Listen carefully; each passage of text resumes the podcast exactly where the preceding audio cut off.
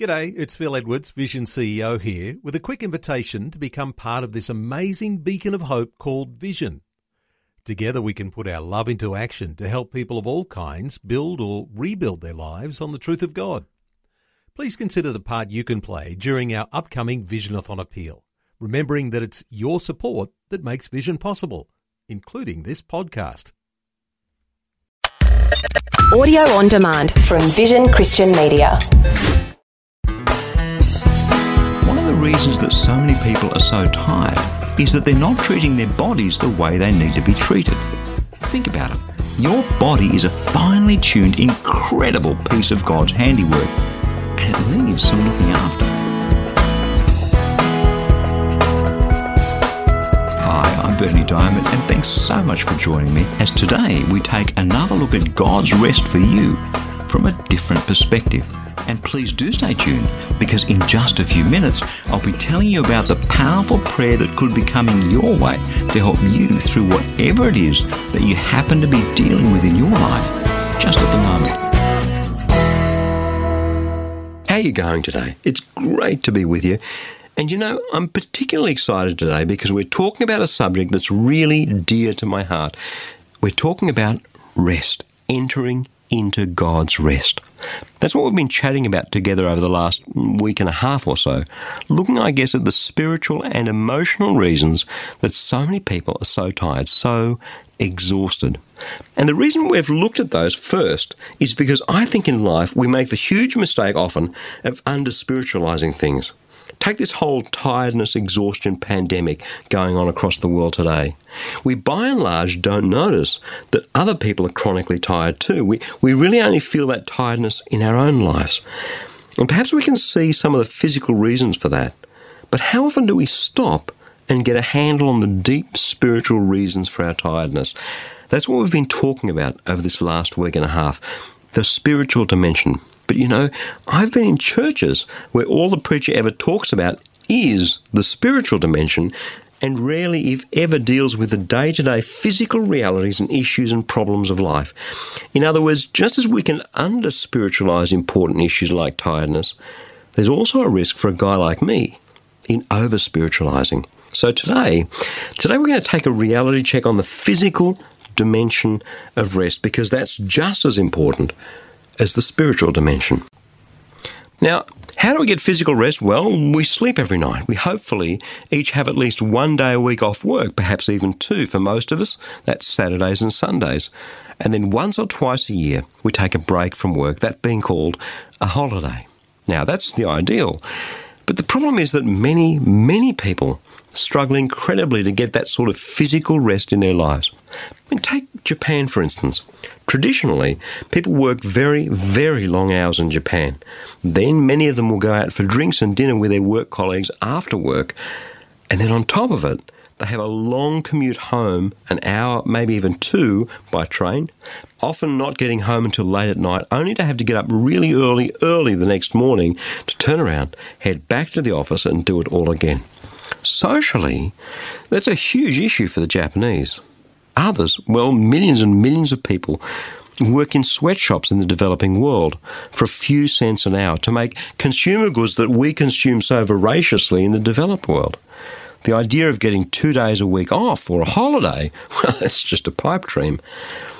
And there are people like me who can choose to have time off, but who are born workaholics who get up early in the morning and work till late in the evening burning the candle at both ends. So, when it comes to talking about having physical rest, I'm sharing some thoughts and hopefully just a bit of wisdom with you as someone who's spent much of his life as a workaholic and suffered the consequences of that and learned to get some balance back into his life. Still learning, actually.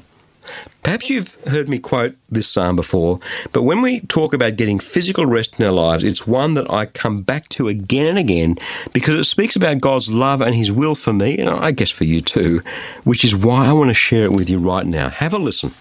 Psalm 127, beginning at verse 1, says, Unless the Lord builds the house, those who build it labour in vain. Unless the Lord guards the city, the guard keeps watch in vain.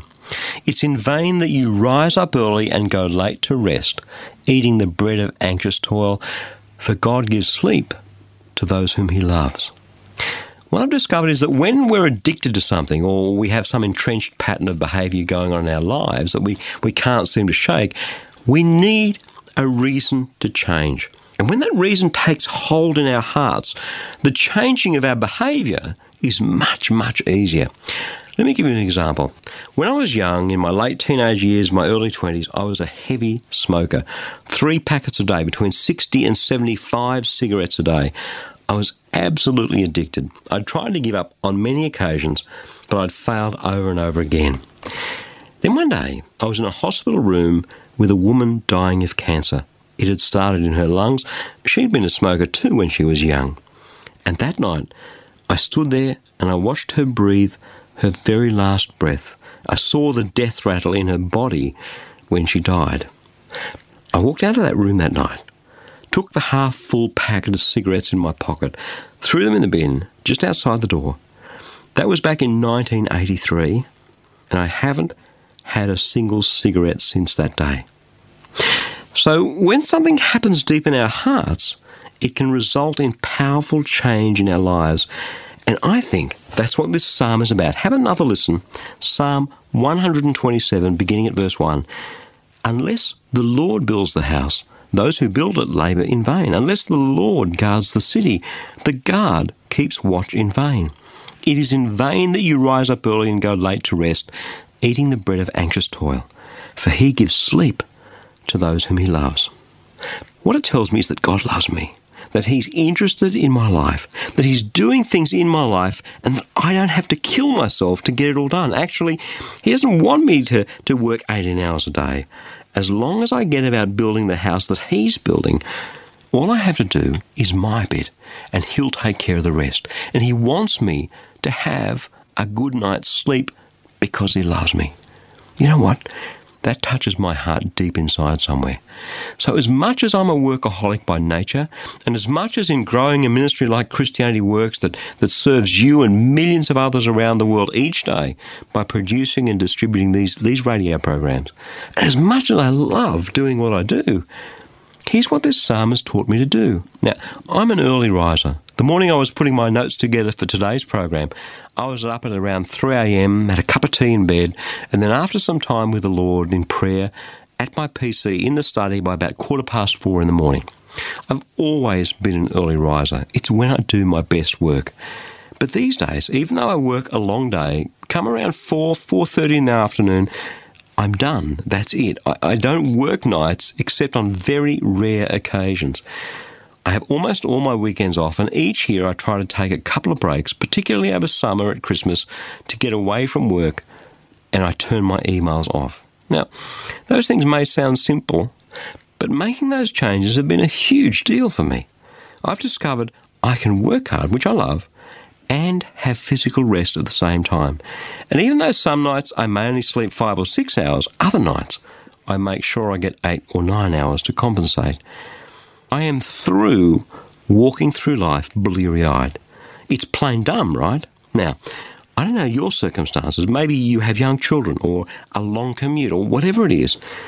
But here's the thing pretty much all of us can figure out how to get enough physical rest, sleep, and a break from work once in a while to make sure that instead of being bleary eyed, good for nothing zombies, we're more at the bright eyed, bushy tailed end of the spectrum as well as just enjoying our lives a whole bunch more, it'll bring God's joy into our hearts because we know this is a gift from Him because He loves us and He wants us, you and me, to get a good night's sleep. Do you get it?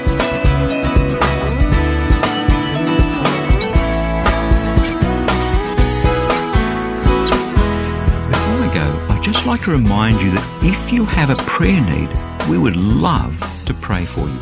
Listen, the only sort of prayer that the Bible teaches about is the sort that has powerful results. Just let that sink in. The only sort of prayer that the Bible teaches about is the sort that has powerful results. So if you'd like us to pray with you, in fact, if you'd like our whole prayer community to pray with you, stop by online at powerfulprayer.org to share your prayer request. It's completely confidential, your name won't be displayed, And in fact, while you're there, perhaps you could pray for one or two others and leave them an encouraging word as well. The Bible says that the prayer of the righteous is powerful and effective.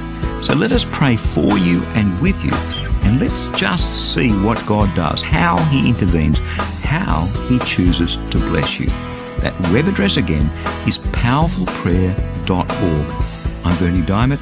I'll catch you again same time tomorrow with a different perspective. Thanks for taking time to listen to this audio on demand from Vision Christian Media.